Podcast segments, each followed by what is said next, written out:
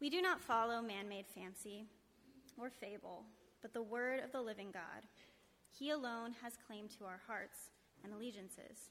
Let us heed him as he speaks through his word. Today's passage is from 1 Peter 2 1 through 10. So put away all malice and all deceit and hypocrisy and envy and all slander. Like newborn infants, long for the pure spiritual milk, that by it you may grow up into salvation, if indeed you have tasted that the Lord is good.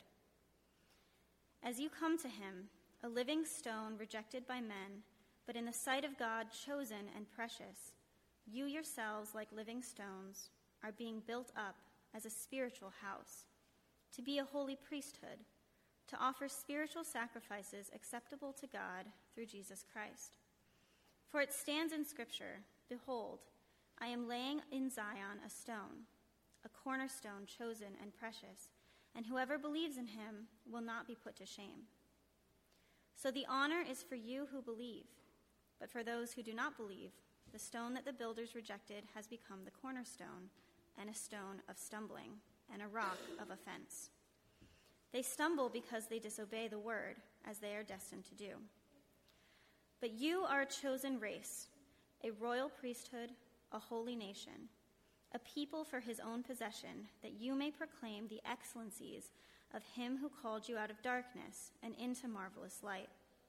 Once you were not a people, but now you are God's people. Once you had not received mercy, but now you have received mercy. This is the word of the Lord.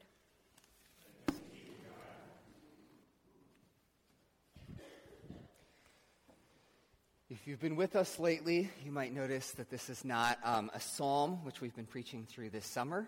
Um, and just a word or two before we pray and dive into this, actually, um, about bigger picture. So, I normally just preach through books of the Bible, and we're going to start that again soon. But the situation is, we finished our series on some of the Psalms last Sunday. And the next four weeks, I will not be here. Don't worry, um, Bob Crusader and Jordan, and it'll be great. You know, you'll hear good stuff from good folks. But I will be writing a book in the month of August.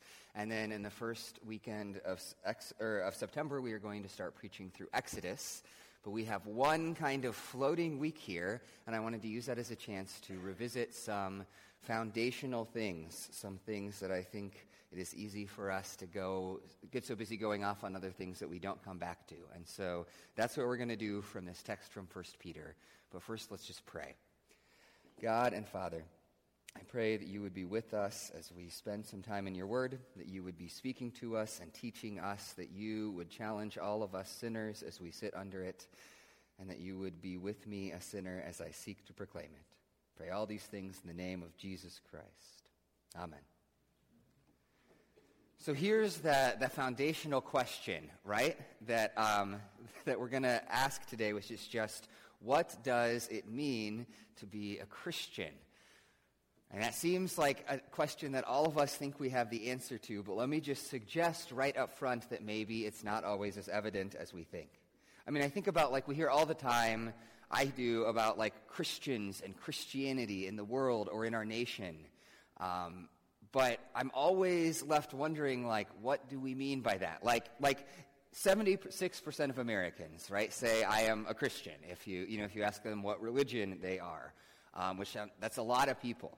Um, but if you ask any more questions, it starts to get more fuzzy. So, like, if you ask, do you believe that Jesus was God? Which is, if I had one question, you know, that would define, like, what does it mean, you know, to say you're a Christian? Like, that has to be, like, real close to the top, right? Um, 61% of Americans would say yes. So 15% of Americans, right, who say that they're Christians, that's 45 million people, um, don't actually think that Jesus is God. Um, the same is true of the resurrection. You get a similar number. Did Jesus rise from the dead? If you ask, do you need Jesus for salvation? 40% of Americans would say yes, right? And so already you're starting to think, wow, that gets fuzzy. Or on another level, I hear a lot about evangelical Christians, which technically, in the way that demographers divide things up, we would be an evangelical church. I hear about that all the time on the news in terms of society and politics and stuff. Um, and um, 35% of Americans would be categorized as evangelical, by which they mean that a survey person just asked them, Are you evangelical or born again, right? Um, but then if you.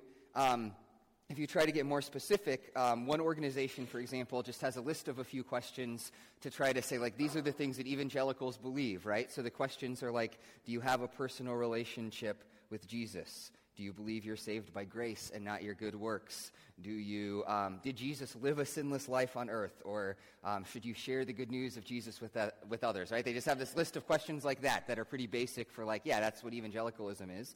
If you ask people those questions and define it that way, the number goes from 35% of Americans to 6% of Americans um, who would agree with the answers to those questions. And even that gets problematic because we're still just talking about stuff you say, right? And obviously, being a Christian is something more than just what boxes you check or how you answer questions on a survey. It has to mean something internal, right? About our heart and life, too. Because I totally know people who would give all of the right answers on those sorts of surveys, but who I don't know how, how sure I feel about sometimes. So that all of that means that question is important. What does it mean to be a Christian? That question matters because, given everything that we've just said, there's a good chance that some people are wrong. Um, I think a lot of people have a sense that they're a Christian the way that I say, well, my family is German, right? Which means that we're stubborn and have trouble taking charity, and I've eaten sauerkraut more than once in my life. Um, and, and we think that, you know, being a Christian is sort of like that, just like an interesting quirk of my cultural heritage. But if it's something more than that, then that means that I need to stop and re examine that. What does it mean to be a Christian? That's really a question that Peter, in this letter of First Peter, is trying to help his followers to, or the, his readers to answer. In chapter 1, he addresses the letter like this. He says it's to God's elect exiles scattered throughout the provinces of Pontus, Galatia, Cappadocia, Asia, and Bithynia. The elect exiles, which is kind of the theme of his letter, these people who are elect, chosen by God, but exiles. They're God's people that are living um, in places that are not their home. They're scattered across the nations. And Peter lists all these specific you know, regions of the world where the people he's writing to are. And Peter's concern is to take these people from all these different places and try to say to them, this is what it means for you to be Christian. And so, what I want us to do this morning is just look at this text and see how it answers that question what does it mean to be a Christian? To see what Peter's answer is here. And then, given what that means, to talk about living into that. And so let me just give you first what I think Peter's answer is in sum, and then we're going to break it down. Um, Peter, in this text, I think, would say a Christian is a person who has encountered Jesus, received a new identity, and therefore joined a new people. Person who has encountered Jesus, received a new identity, and therefore joined a new people. So let's break that apart. First, a Christian is someone who has encountered Jesus. It's not something you just get as part of your heritage, it's something you experience and embrace personally. So, like in verse 3, Peter in verse 2 calls us to grow up in our salvation. He says, Now that you have tasted that the Lord is good. That's his image of the beginning of the Christian life, is tasting the goodness of the Lord. That is intimate language. It's a language of an experience that we have. Not just that we've heard it or that we've assented to the idea that the Lord is good, but we've tasted of his goodness. And we've done that because we've come to him in verse 4. As you come to him, the living stone. We'll talk more about what that means about him being a living stone in just a minute. But Peter's talking about people who have come to Jesus somehow. There's been this movement and change in their position and in their lives. Or a little later, he quotes Isaiah 28 as he talks about that image of a living stone. And he says, See, I lay a stone in Zion, a chosen and precious cornerstone, and the one who trusts in him will never be put to shame. So, what does it mean to come to Jesus? It means to trust in him. And again, notice that's personal. That's describing something internal, something that we do in our hearts. If I'm not trusting in Jesus, if I haven't come to him, if I haven't tasted of him, for myself, then I'm not a part of this thing that Peter is talking about. So the first part is that a Christian is someone who has encountered Jesus for themselves. Now, there's more we're going to say, but there's that first basic question that is so important to ask from this text, and that's simply Have we done that? Have we encountered Jesus in that way? And when I ask that question, there's really two kinds of people that I want to speak to. And the first kind is the person who I ask that question and they feel terrified.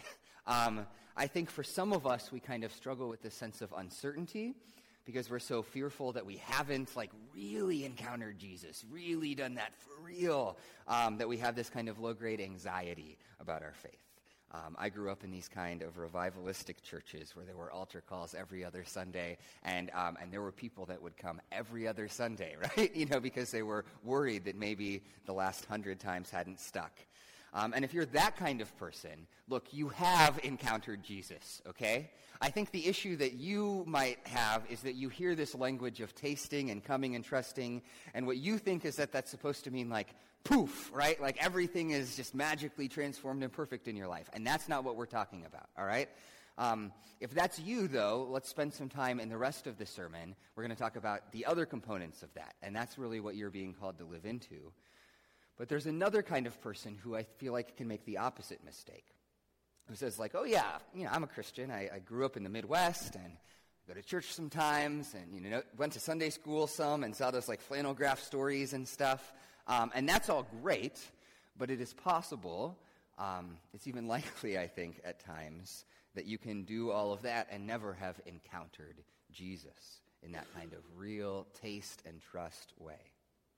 Um, and if that's you, before any of the rest of what we're going to say this morning, just please spend some time wrestling with that question, right? Because, because if, if, if any, none of the rest of the stuff that we're going to say today like works without that encounter being the beginning of it, all right?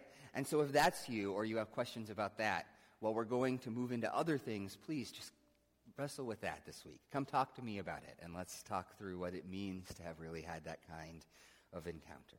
So that's the first part of Peter's thing, right? A Christian is someone who has encountered Jesus. But that isn't all that he says. Then he says that that encounter has caused us to receive a new identity. Our sense of identity, of who we are, is changed by that encounter. So, verse 2 tells us the result of tasting God's goodness, that we should want more of it. Peter says, like newborn cra- babies, crave pure spiritual milk, so that by it you may grow up in your salvation. So it's not just that we've tasted of God's goodness, but that we should desire more of it, should desire to drink it in and learn more about it and be grown up um, into our salvation. It's changing something about our lives.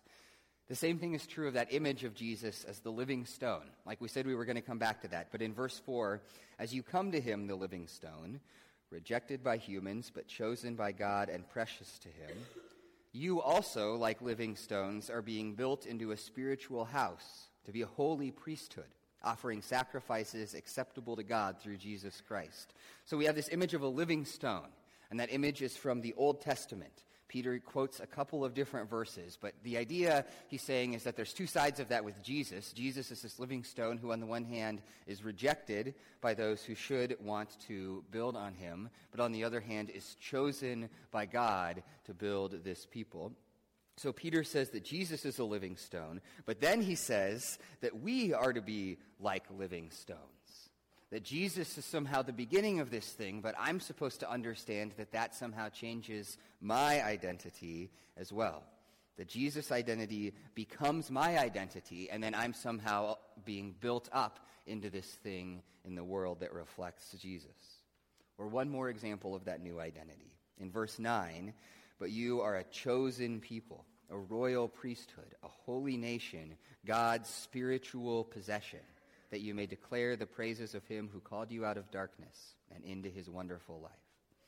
The thing to notice about that for now is that Peter gives each of these different categories, and what he's really doing is giving all of the categories that people in his world used to understand their identity. So you're a chosen people or race, right? That's the word for that. And that echoes that, picture of Old Testament is- Israel, um, and their sense of kind of ethnic chosenness, but he's, he's focusing on that. And then a royal priesthood, which is like your station and place in society, right? This is what I do, this is where I fit. And then a holy nation, so their sense of national identity and citizenship. And then God's special possession which is the language of ownership. And in Peter's world, when you think about like what things identify you, it was your ethnicity, and it was what station you filled in society, and it was what nationality you were, and it was in Peter's world who owned you, because most people actually were owned by, you know, and belonged by other people. Those were the ways that you would define your identity, and Peter is saying that each of those is somehow new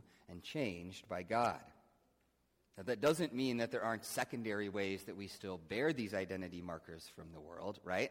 I have a worldly nationality and ethnicity and station in society. But what Peter is saying um, is that each of those things is, is secondary to and is, in a sense, almost relativized by our identity as Christians. That whenever those things would turn us aside from what it means to follow Jesus, whenever they would divide us from a brother or sister in Christ, whenever they would um, cause me to behave in a way that is not the way that God calls me to behave, then that means that I'm violating my truest identity.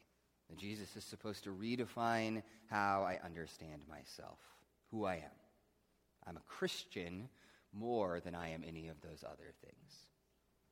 Let me try to make that concrete, right? Because talking about our identity can be kind of abstract. So, this is saying that being a Christian doesn't just mean we've encountered Jesus, but it means that we're living a new life. But not just a new life in the way that we tend to picture it. I feel like, I don't know, I grew up in the church and I hear about people talking about like living a new life as Christians, but it almost always had this really surface level meaning. It was like um, we'd, we'd identify these like these changes like i became a christian and so i stopped like doing cocaine or you know using the f word when i talked to my mother. And i'm not recommending either of those practices to you right? But um but but the problem with those really surface things is that peter's image stresses that being a christian means we should change a new life on a much deeper level than just those sorts of behaviors it's that our priorities in the world, the way we understand ourselves in the world, should be transformed by Jesus Christ. That we should value the things that God values people and peace with our neighbors and working good in the world.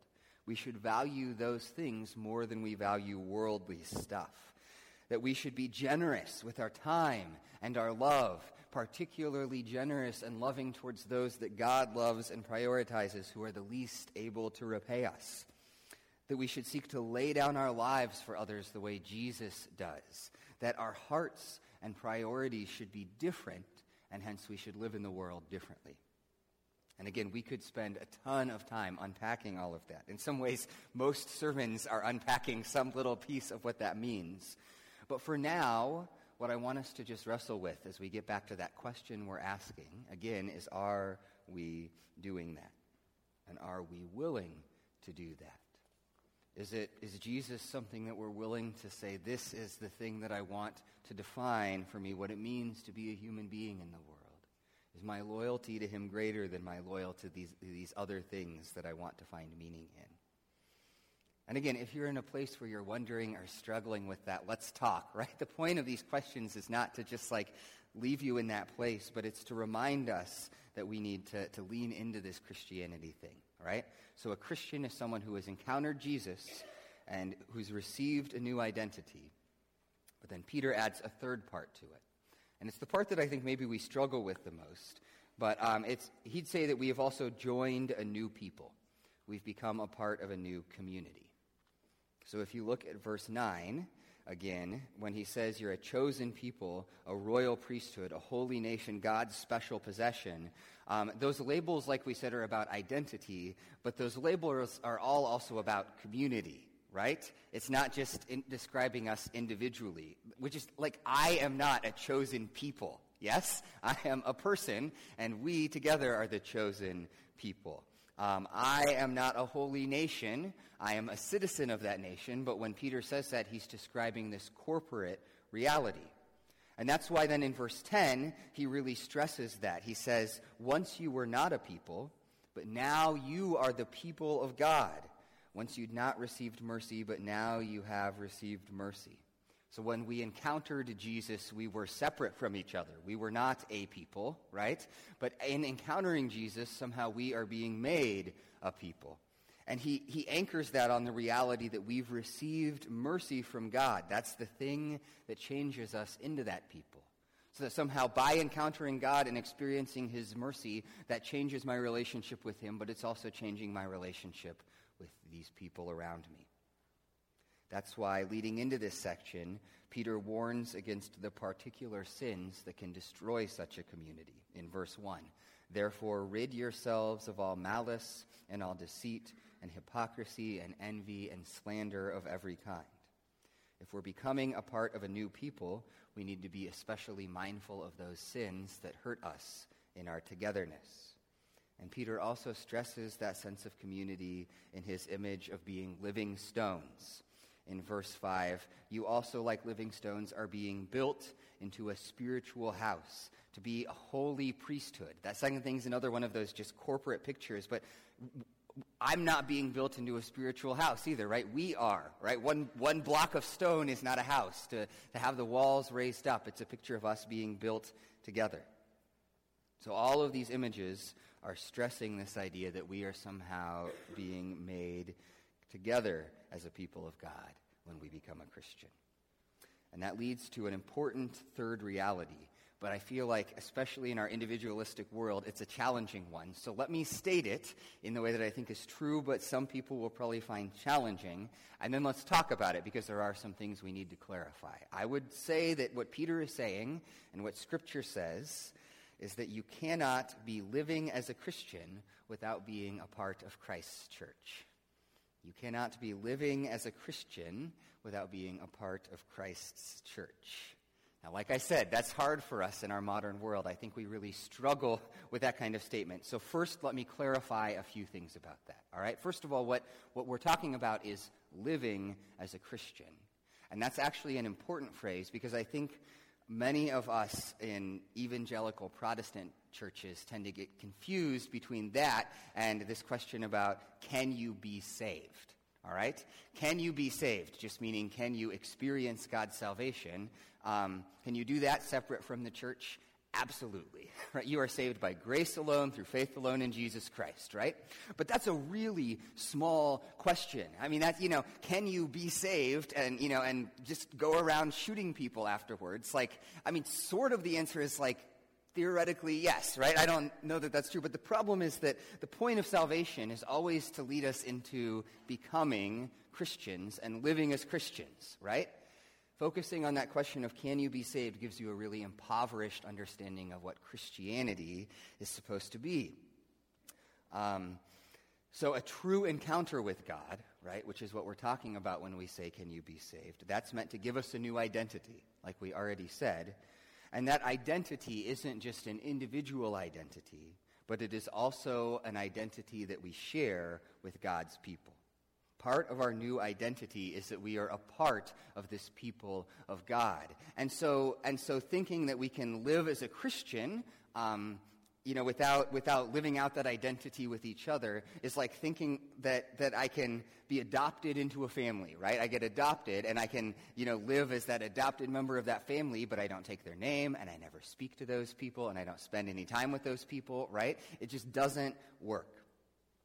Another struggle, I think, with that idea that living as a Christian means living as a part of Christ's church um, is that we can struggle with our picture of, you know, of church, right, which we've talked about before.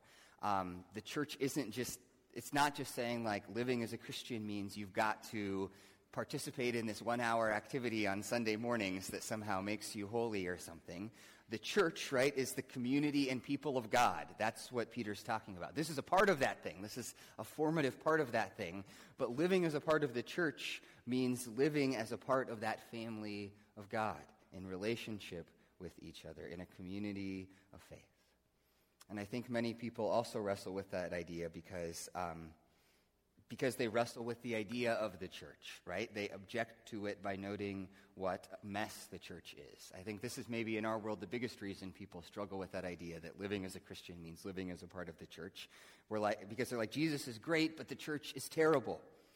Um, and first of all, there are some terrible churches in the world, right? Before you push back on that, I think it's important to acknowledge that that um, stems in part from very real sin on the part of the church. Um, there are um, pastors who are arrogant and tyrannical, and people who are backbiting and deeply hypocritical. And I want to name that because for some of us, when we wrestle with that objection, there's this deep emotional component, especially for those who have been abused um, in, in, in ways by, by people within the church. Like, if that is you, while you're still in the end called to figure out how to live as a part of the church, mostly my heart just bleeds for you. I know that that is not what we're talking about, that thing, right? Um, that, that that is not what the church is, and that, frankly, there is a special place in hell for people who would abuse their authority in Christ's church. And I mean that biblically and theologically. So if that is you, know that, the, you know, that, that Jesus is on your side. But there's a lot of others of us who I think we say that and we don't, we're, we're not dealing with those kinds of deep heart wounds. Instead, what we're dealing with is, um, is another set of things. And if that's you, I'd maybe just ask you to think about two realities. One is that just in general, our perceptions of things are often shaped by our choice of what to look at. That is true of life, it's true of how we relate with other human beings, and it is true of the church that we can choose to look at the things that are wrong or on the things that are beautiful. And every church, that's a struggle that we have to walk through because while there are certain places that are warped in those really dark ways, every church is a mixture of sin and beauty. Um, in every church, there are issues, and it's good to be identifying those issues, right? But it's also crucial for us to be recognizing the good and beautiful things that God is doing there. And so I'd ask you first to just spend some time reflecting on whether you're really looking at things clearly or whether you're just kind of picking out the problems. And then, secondly, while every church has issues, the other question I have for you is just what did you expect? That is what Christianity is about sinners experiencing the grace of Jesus which forgives them and helps them to begin to try to learn how to grow and be righteous and love, right? And that means that the church should be a place that's growing and that Jesus is active, but it does also mean that there is always going to be sin in the church. And I think that's actually kind of good news, right? Because it means when we're really honest about our hearts that the church is a place for people like us. Perhaps the greatest danger of, um, of having this sense that the church should be perfect before we want to be a part of it is that if the church is perfect, we will end up um, like Groucho Marx, who famously said that I don't care to belong to any club that will have me as a member. We should expect the messiness and sin of the church because it's a community of messy people that is seeking to learn to follow Jesus. I've said it before, echoing things that are just central to my priorities as a pastor. The church is not meant to be a country club for righteous people, right? It's meant to be a hospital for the sin sick. But if that's the case, then we're going to encounter some sick people when we come here. So we're joined to that new people. That is part of what it means for Peter to be a Christian. But let me then follow that up with two more specific questions which is why do we need to do that? Why is the church and God's people so important? And then how? Why and how? First of all, why? Why is the church an important part of how we understand being a Christian? The truth is, there are probably 20 answers to that, but let me just suggest two coming out of what we've said this morning. The first is that we need to be a part of this people if we're going to actually be able to develop the new identity that Jesus wants us to have. We need each other if we're really going to develop the identity that Jesus wants us to have. Um, I was reading the other day about um, spies and espionage stuff because that's one of the things that interests me. One of the interesting, I, I, there was just this interesting aside um, about how one of the, the, the, things that people have noticed and that's become more common in, over the last hundred years is um, what's called cell theory for espionage, which is to say that rather than being about individuals, it focuses on this idea of um, having small cells of people together who carry out things, right? And that's everything from like the way that different na- nations recruit spies to resistance networks to, you know, to Al Qaeda, right? Everybody has kind of recognized that cells um, um, work better than just having individual people. And the reason for that, in part, is just because teamwork is effective and stuff, right? But in part, it's because they've realized that when you have individuals, oftentimes their motivation and sense of who they are gets messed up when they're engaged in spies or espionage or whatever. It's the danger, like for an undercover cop, right, who, who spends so much time in this organization that they start to forget, right, that, you know, that they're there as an undercover cop. Um, and so what they need is this group of people around them to reaffirm for them, like, this is who we are, this is what we're about, this is, you know, this is why we're doing what we're doing, that helps shape their entity, their identity. And the church is, in a real sense, God's cell network in this world. We are exiles, remember, Peter would say, with an identity that rests in Jesus' kingdom but if we try to do that alone, we often end up in the same state as those who try to infiltrate some hostile territory alone. We need each other's support to remind us of who we are and who we're supposed to be. And then who we are supposed to be is another reason that we need the church and we need each other. Um, if you look at verse 9 and 10, 9 again, Peter has a strong sense that our identity together leads us as our mission. He says, You're a chosen people, a royal priesthood, a holy nation, God's special possession, so that you may declare the praises of him who called you out of darkness into his wonderful light. If you've been with us in our adult education class, one of the themes you've heard in the last few weeks is that God calls Israel in the, you know, in, in the Old Testament um, in order to be a light, to show forth his glory and goodness to the world. That's their purpose and mission. Um, and Jesus, while they very imperfectly lived that out, Jesus comes to fulfill and embody that even more for us. That that's our mission, to be this people who are this light showing forth God's glory and goodness to the world, but we, um, we are to declare the praises of God, you know, Peter says, in the midst of the world, and we do that by being a holy people, um, a chosen people, a holy nation, by being that together which is in part just to recognize that that task is too big for any one of us, right? I can't show God's glory and goodness to the whole world. But more than that, it's to remind us that how we live together is actually part of how we accomplish that mission. That it is by treating each other with the love and forgiveness and kindness that we are supposed, that God calls us to show, that by doing that, we are actually showing God's glory and goodness to the world. I think it's easy to focus on how, on how really like twisted churches, ingrown communities of spite and backbiting can drive people away from Jesus, and that is absolutely true. But the other side is equally true, which is places that show forth that kind of love and delight in each other and that seek to build each other up and grow together as Jesus' church. Those places actually draw people to Jesus. So that's why. And then the last question is how, how do we live into that calling? Um, and I want to suggest one specific thing that I'm asking you guys to think about, which is part of why we're doing this one off sermon. But then also, I want to note a more general thing. And the specific thing um, is that in the next few weeks, we're going to be inviting y'all, for those of you that aren't a part of it, to, um, to engage with our small group ministry here at Kish.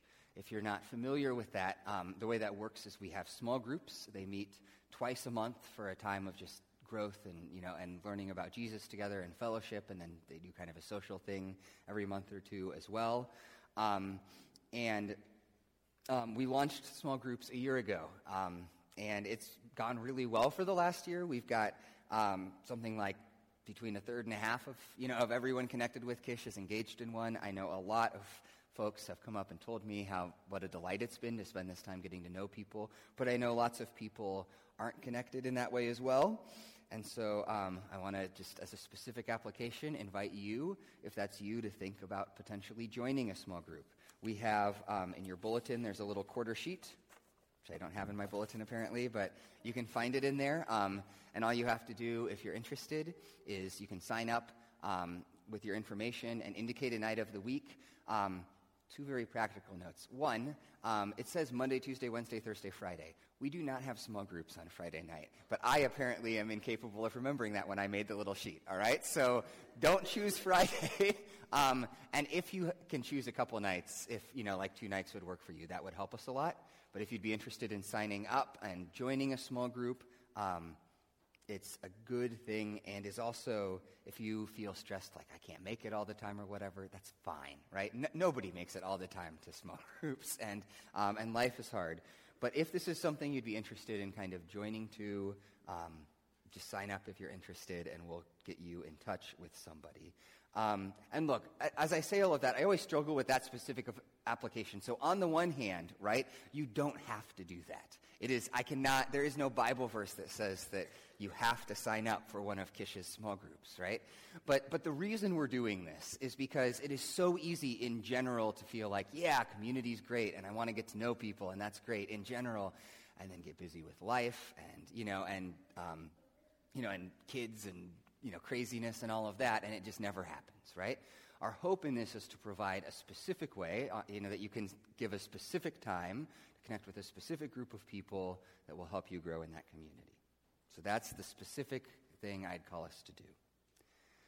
And then, generally, as we close, um, I'd like to suggest that part of how we live into that community is by changing our mental picture of what the church is. Just changing our mental picture of what the community of faith is. Look, when, when we picture the church, I mean, we start by picturing like a building, um, even though we all, or many of us know you're not supposed to picture a building, right? And then, like, we picture this, right? you know, we picture this group of people standing in this place. Um, but what I want to suggest instead is that you spend some time just meditating on a picture that, tr- that should then inform how we treat each other. And that picture really draws us as we prepare to come to the Lord's table here in a minute um, and celebrate it. The Lord's Supper, one of the striking things to me as I was thinking about preparing for it this morning, is how much it really touches on everything we've just said about what it means to be a Christian. The Lord's Supper, first of all, is about encountering Jesus Christ.